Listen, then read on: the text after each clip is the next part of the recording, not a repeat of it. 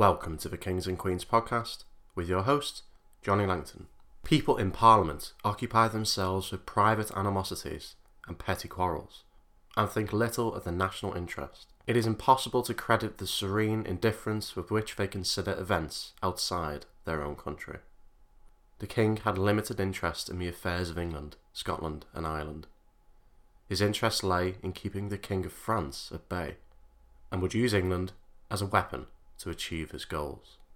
It was perhaps the King's indifference that allowed Parliament to gain permanent supremacy over the nation, leading to a remarkable transformation in the political and religious affairs of England.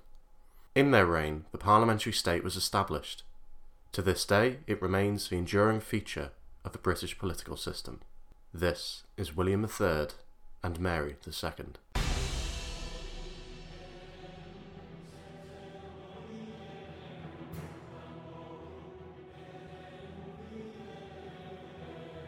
William was born in The Hague in the Dutch Republic on the 4th of November 1650. His mother was Mary the Princess Royal, the eldest daughter of Charles I, the former King of England, Scotland, and Ireland. His father was William II, Prince of Orange and Stadtholder, the ruler of the United Provinces of the Netherlands. The young William was born during a period of intense political turmoil. His father had been embroiled in a bitter feud with the powerful regents of Amsterdam in one of his provinces, Holland.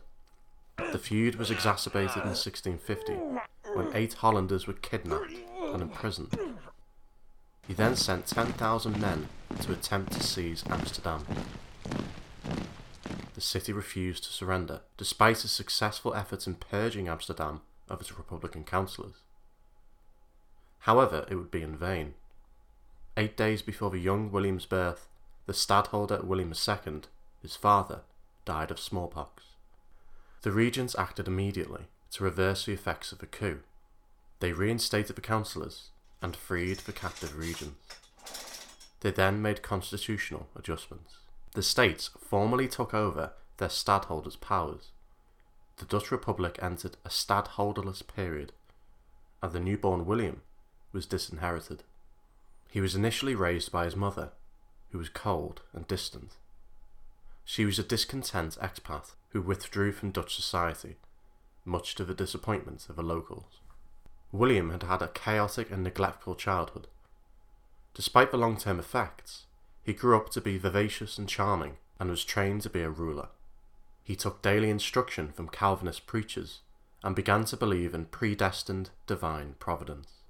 William's upbringing and education became a point of deep contention after the death of his mother in 1660 between his dynasty's supporters and his father's adversaries, the Republican Dutch.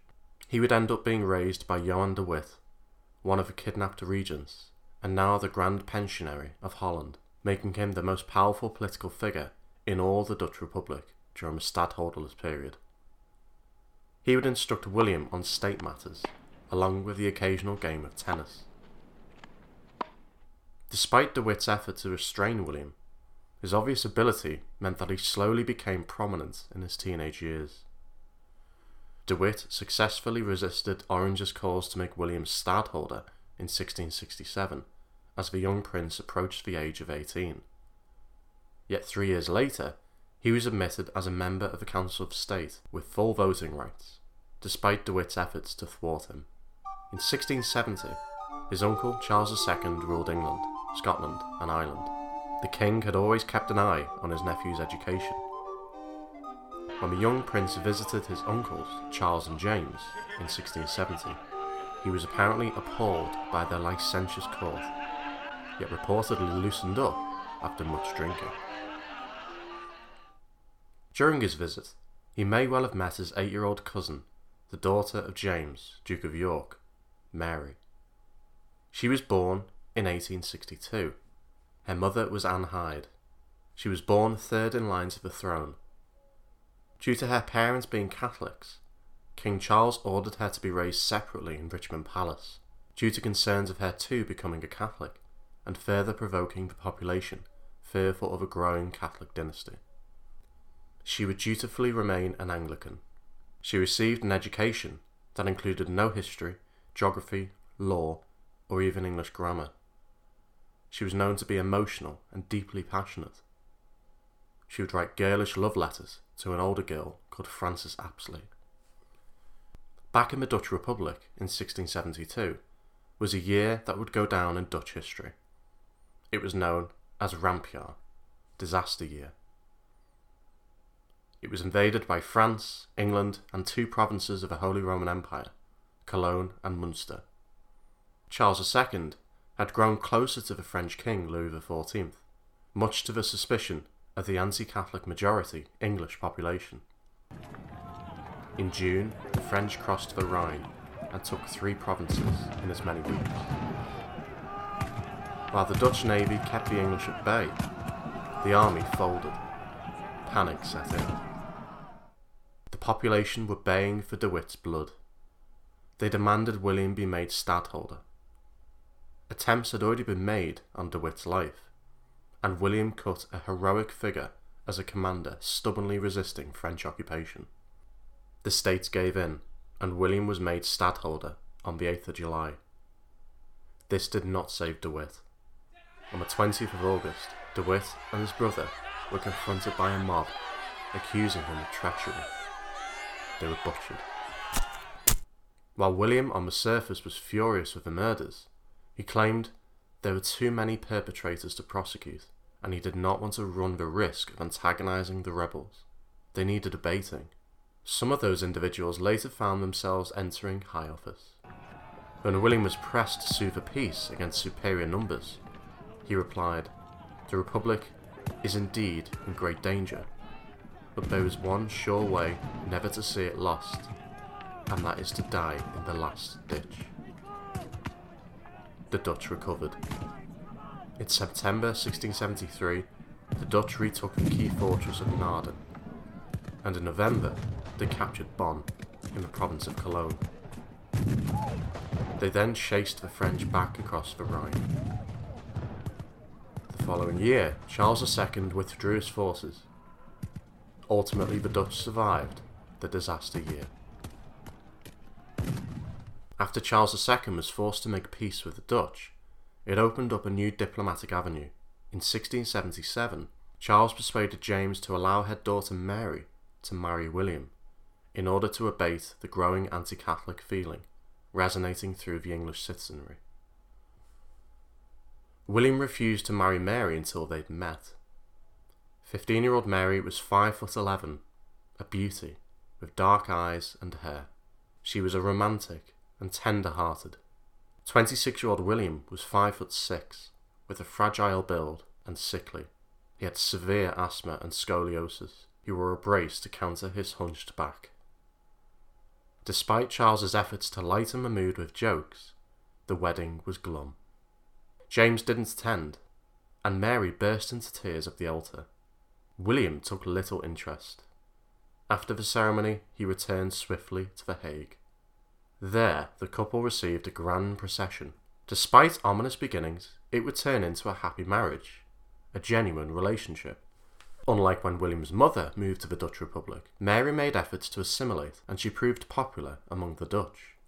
Due to William being a Protestant hero, the match was also popular in Britain. The marriage would prove fruitful for William. To a degree, it drew England away from their enemy, Catholic France. On the continent, tensions grew in the 1680s. In 1685, Louis XIV revoked the Edict of Nantes. This had provided the Huguenots, French Protestants, freedom of conscience. They had been treated with tolerance. Now they would once again be treated as heretics. The Dutch Republic was flooded with Huguenot refugees escaping persecution. The following year, William joined the League of Augsburg with Sweden, Spain, the Holy Roman Empire, and many others to counter French expansionist plans. William's marriage had secured fragile peace with Britain now he began to entertain the idea of taking further advantage. From 1677 onwards, William became a candidate to succeed his childless uncle, Charles II, through his marriage to Mary, who was second in line. The obstacle was James, Charles's brother, Mary's Catholic father. Growing anti Catholic feeling precipitated the exclusion crisis. Parliament's attempt to exclude James and all Catholics from the throne. It failed. James succeeded Charles as king on the 6th of February 1685. William immediately became conciliatory. He would attempt to undermine France by any means necessary. He would be stopped in his tracks, however, when James refused to join the League of Augsburg. James's honeymoon period was short. He antagonized all. He removed Protestants from key positions, and pro Catholic policy led to many urging William to intervene. By 1688, William was assembling an invasion force. £200,000 had been poured into William's coffers by English merchants, yet he was hesitant. He needed the British public on side. He needed reassurance. In June 1688, the Queen, James's second wife, Mary of Modena, gave birth to a baby boy. William's wife Mary was no longer heir. James's accession was accepted with the understanding that his Protestant daughter Mary would succeed him, thus preventing a Catholic dynasty. All trust was gone. In the same week, William received a letter from the so called Immortal Seven, made up of prominent Whigs and Tories, imploring him to provide forces to secure a coup.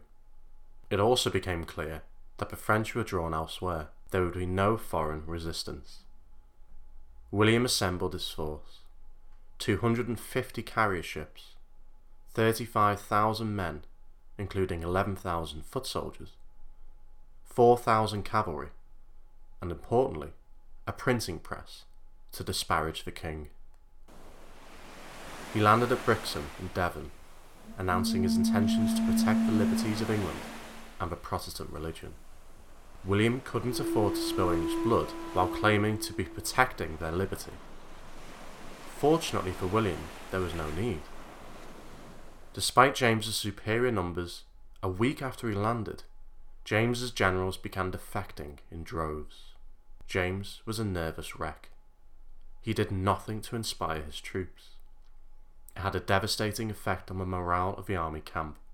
James himself had a breakdown, and he abandoned his army. The news of his second daughter Anne's defection finally broke him. Mary was left in a moral quandary. She doesn't want her father harmed, but supported her husband. On the 11th of December, James left the capital for the coast. The same night he departed, local insurgents began disarming local Catholics. Properties were attacked, from churches to country estates. Anywhere Mass was thought to be heard. Essex MP John Bramston commented Anyone who tried to justify the base and villainous actions of that night must be degenerated from common humanity. James sought to escape peacefully, but was caught by local fishermen and brought back to London. The last thing William wanted was to harm the beleaguered king. He couldn't afford for the Catholic king to become a martyr.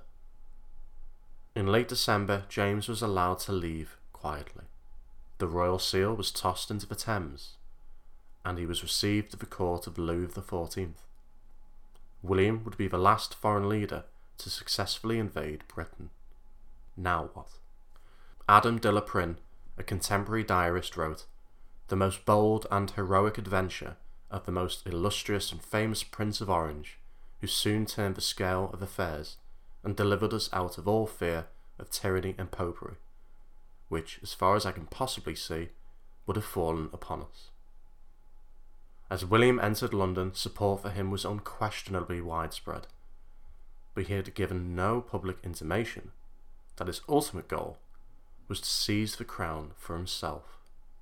William's ambition would be met with resistance. Jacobites and Lords wanted James reinstated.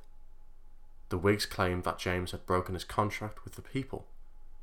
Tories countered this argument, claiming James has no contract with the people. He was divinely ordained.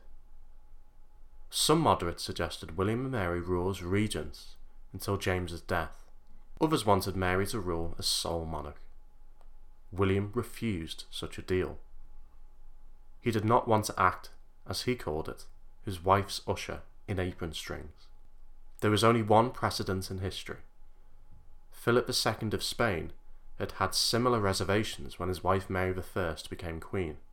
He never succeeded, however, in securing true power for himself. But William had more leverage. He levied an ultimatum. I will not oppose the princess's rights, but I will hold no power dependent on a woman. Therefore, if those schemes are adopted, I can give you no assistance in the settlement of a nation, and will return to my own country. Only William's 30,000 men stood between peace and anarchy.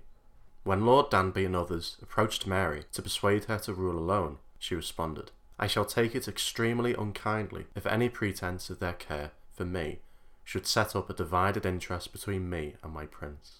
Eventually, a small majority across both houses declared that the throne was vacant. In February 1689, the Convention Parliament then offered the throne to William and Mary to rule as co monarchs, the first and only true dual monarchy in British history. In the same month, the Crown of Scotland was also offered to the pair. On the 21st of April, the pair were crowned King and Queen by Henry Compton, Bishop of London, the man James had dismissed, one of the immortal seven who had sent William the letter that had triggered the invasion.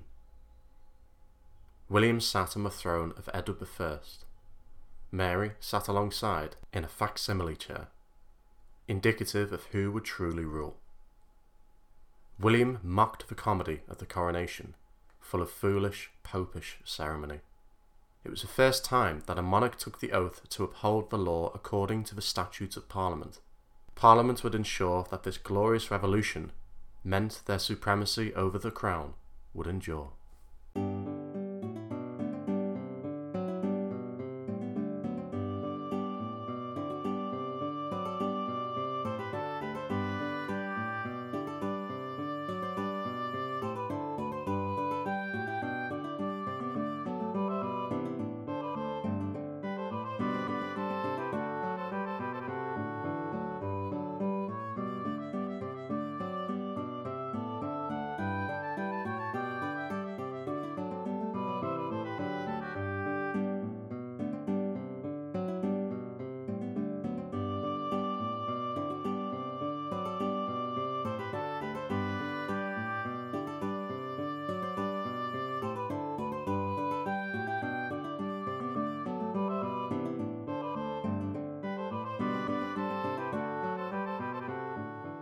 Upon their succession, the Declaration of Right was read out.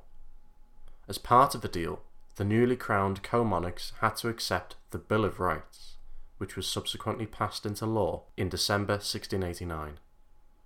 It was a landmark act in the constitutional law of England. It restated many already laid out by the Declaration. It established restrictions on royal prerogative.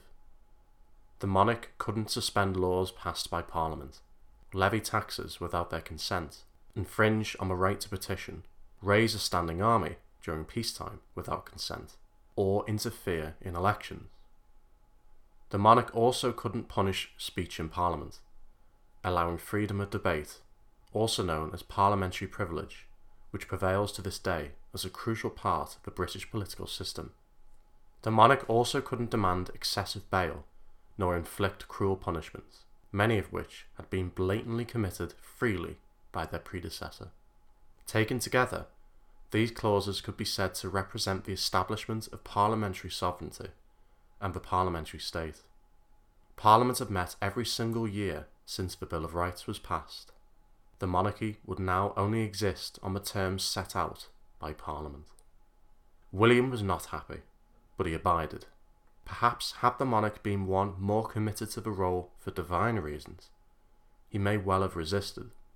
After all, his main objective was to use England as an arsenal to attack France, yet he was wise not to engage in conflict at home. The succession was also settled. William and Mary would rule. If one died, the other would continue to rule. This was a big victory for William. When both died, Mary's sister Anne would rule, followed by Anne's children then any children William may have in a potential subsequent marriage. The Bill of Rights is a landmark document in the development of civil liberties in the UK. It continues to be cited in legal proceedings across the Commonwealth, particularly on parliamentary freedom of speech. It also influenced and became a model for many foreign statements of right, including the United States, France, the UN, and Europe.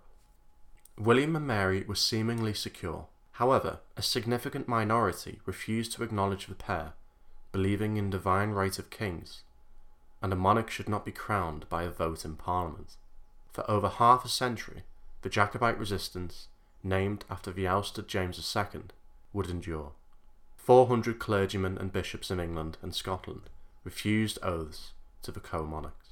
Ireland remained loyal to James. Just a couple of months after his fall, James joined a French contingent to Ireland. They began squeezing the Protestants by way of sieges. Despite their struggles, the siege of Derry and Enniskillen forced William's hand, and he intervened personally. At the Battle of the Boyne, William's 36,000 men faced 23,000 Jacobites on the 1st of July 1690. During the battle, William was dismounted and grazed by a cannonball. The Jacobites, thinking they got their man, sent a dispatch to France with the news. Yet in the style of his namesake at Hastings, six centuries before, William paraded himself in the front line to reassure his men. He then drove the Jacobites back across the river, and James fled once again. He made for France, never to return to the British Isles. His threat was extinguished. The following year, the king completed his conquest of Ireland, and in October, the Treaty of Limerick was signed. The Irish surrendered on the terms that their Catholics would be protected and the officers who refused the oath could be allowed into exile. William agreed. Ireland had been pacified. Over in Scotland, though William and Mary had been crowned, resistance persisted. When over 30 members of Clan MacDonald were butchered by Scottish government forces for reportedly refusing the oath to William and Mary, in shades of the aftermath of the murders of De Witt and his brother, William decided to turn a blind eye. Only two years later was the case investigated, and leniency was shown. It entered Jacobite folklore and became a propaganda tool to rile up resistors. Scotland, too, for now, was secure. Yet the French had taken advantage of a distraction. Just nine days after the Battle of the Boyne, they attacked the English and Dutch fleets at Beachy Head, sinking many ships without losing a single vessel the French had gained control of the Channel, yet they did not press home their advantage. William would focus all his energy on his old enemy. For most of the 1690s, William spent each spring and summer on the continent on campaign, the first monarch since Henry VIII to raise an army against the French. William had a deep obsession with Louis. The League of Augsburg, also known as the Grand Alliance, had avowed to reverse Louis's annexations and weaken his influence over the German princes. France had the strongest army in Europe. Its navy was larger than that of England's and the Dutch provinces combined. It was in the Netherlands where the majority of the conflict took place, but there was little open warfare. These were sieges. The land war was not going well. Yet at sea, William had learned the lessons of Beachy Head and invested in the navy. An attempt to land an invasion force in England and place James II back on the throne ended in failure when the French were routed by the combined English and Dutch navies at the battles of Barfleur and Cape La Hougue.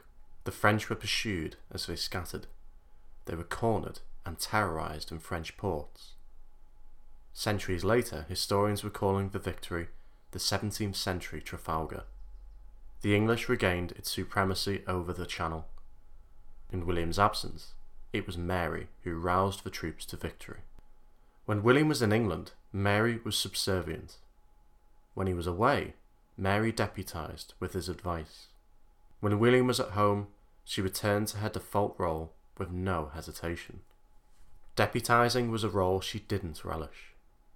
She said that business breaks her brain and does not ease her heart. She would claim that she only desired not to make a foolish figure in the world it must be the Privy Council to do all things. She once bemoaned having to open Parliament and celebrate her birthday on the same day. Her submissive nature contributed to her popularity. She allayed worries about the dangers of feminine rule. Elizabeth I she was not. Meanwhile, the European wars were costing an eye-watering 75% of public expenditure, a total of £40 million over the course of nine years. Even France struggled under the weight of war. The army was four times the size it was 50 years prior. It was unsustainable for pre industrial economies. William, eager to further develop and strengthen the navy, established the Bank of England in 1694. The bank was given exclusive possession of the government's balances and was the only limited liability corporation allowed to issue banknotes. It meant that they could borrow money. In just 12 days, £1.2 million was raised, half of which was poured into the Navy, which significantly boosted industry. It was deeply significant in Britain's transformation into a truly global and latter imperial power. In late 1694, Mary contracted smallpox. She faded fast. It was a big surprise. She was healthy and active. It seemed inevitable that she would outlive her husband and her sister Anne, who were both suffering from ill health. On the 28th of December, she died. She was 32. She had tried and failed many times to produce an heir, which left her deeply unhappy, yet it had been a strong marriage. William probably had just one mistress, which was rare at the time, certainly in comparison to his libertine uncles. William deeply mourned her death and took months to recover from his loss. He called himself the most miserablest creature on earth. The acclaimed composer Henry Purcell provided this music for Mary's funeral. She was placed in an 850 pound coffin, raised on a platform designed by Christopher Wren. The coffin was accompanied by 400 poor women, dressed in black, in tribute to Mary's charity. The nation was in a state of shock. It was assumed by all that Mary would surely outlive her older, weaker husband. It was surely in the minds of the parliamentarians, when they agreed to allow William to rule alone, that this event surely wouldn't transpire. Yet it did. William's popularity took a deep plunge.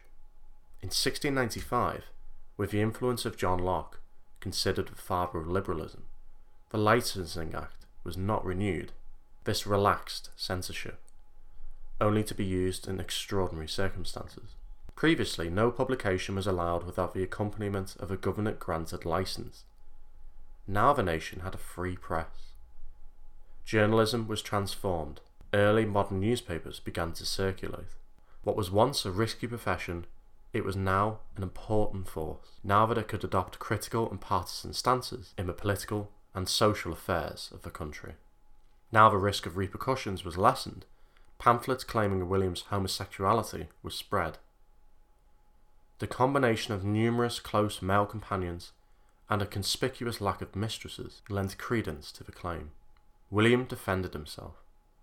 It seemed to me extraordinary that it could be impossible to have esteem and regard for a young man without it being criminal.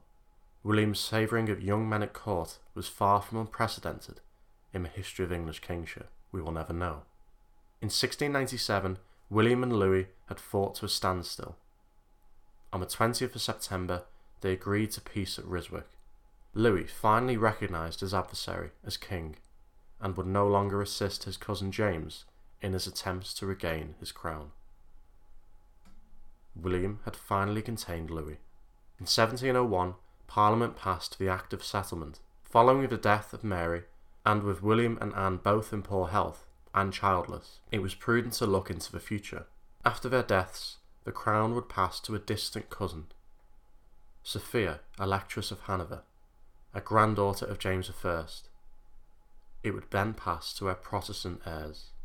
No Catholic nor an heir married to a Catholic could ascend the throne. The Act was law across the Commonwealth until the 21st century. The Act also insisted that monarchs must live in England and not travel without consent and abjure overseas wars without Parliament's consent. It was a pointed reference to William's own reign. In 1700, the death of Charles II of Spain would send Europe hurtling once again into war. The year before, Charles was ailing and childless. It became a struggle to determine whether the vast possessions of the Spanish Empire should pass to the House of Bourbon, France, or to the House of Habsburg in Central Europe. Both had dynastic claims. The dispute lay in whether Spain should be partitioned to preserve the balance of power in Europe. In 1700, France and England signed a partition treaty. Spain, the Spanish Netherlands, and the Indies would be inherited by Archduke Charles, the teenage son of the Holy Roman Emperor, Leopold I, while Louis's son, the Dauphin, would inherit most of Spanish Italy. Leopold was unhappy with the partition and wanted everything for his son. When Charles II died, when Charles II died, he left everything to the grandson of Louis XIV. The old King of France accepted the will and acknowledged his grandson as Philip V of Spain. In a further provocative act, upon the death of James II in September 1701, he recognised his son as James III, King of England, Scotland, and Ireland. As Europe stood once again on the brink of war, William grew weaker. On the 21st of February 1702, William, despite his physical frailty, went riding in around Hampton Court. His horse stumbled on a molehill. William fell, breaking his collarbone. The bone was set at the scene, and he was taken away for further treatment. Yet a bone jolting, agonizing carriage ride meant that the bone had to be reset upon arrival. William then caught a fever. On the 5th of March, he collapsed while walking in the King's Gallery. He was thereafter confined. He died three days later from pulmonary fever after lifelong respiratory problems. He was 51. His Jacobite enemies would raise a toast to the mole who brought down their nemesis calling him the little gentleman in black velvet. He was buried in Westminster Abbey. On the beaches of Brixham, Devon, William of Orange took an almighty risk in invading a foreign country. Paid off, triggering a remarkable transformation of the British state. The conflict that erupted during the careless, dangerous reign of King James II was settled under William and Mary and helped preserve stability and continuity. Yet William's eye had been drawn to France for the majority of his reign.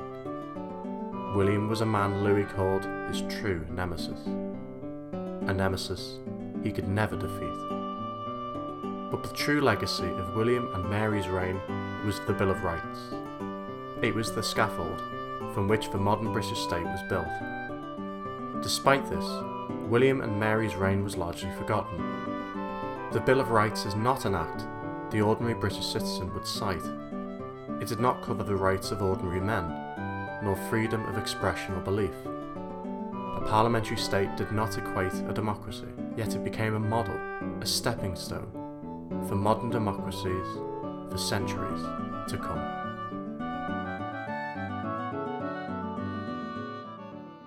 Thank you for listening. Join us next time for Queen Anne. As always, you can follow us on Twitter at Kings Queens Pod, Instagram Kings Queens Podcast, Facebook The Kings and Queens Podcast, or you can email in at the Kings and Queens Podcast at gmail.com. Thanks for listening and see you next time.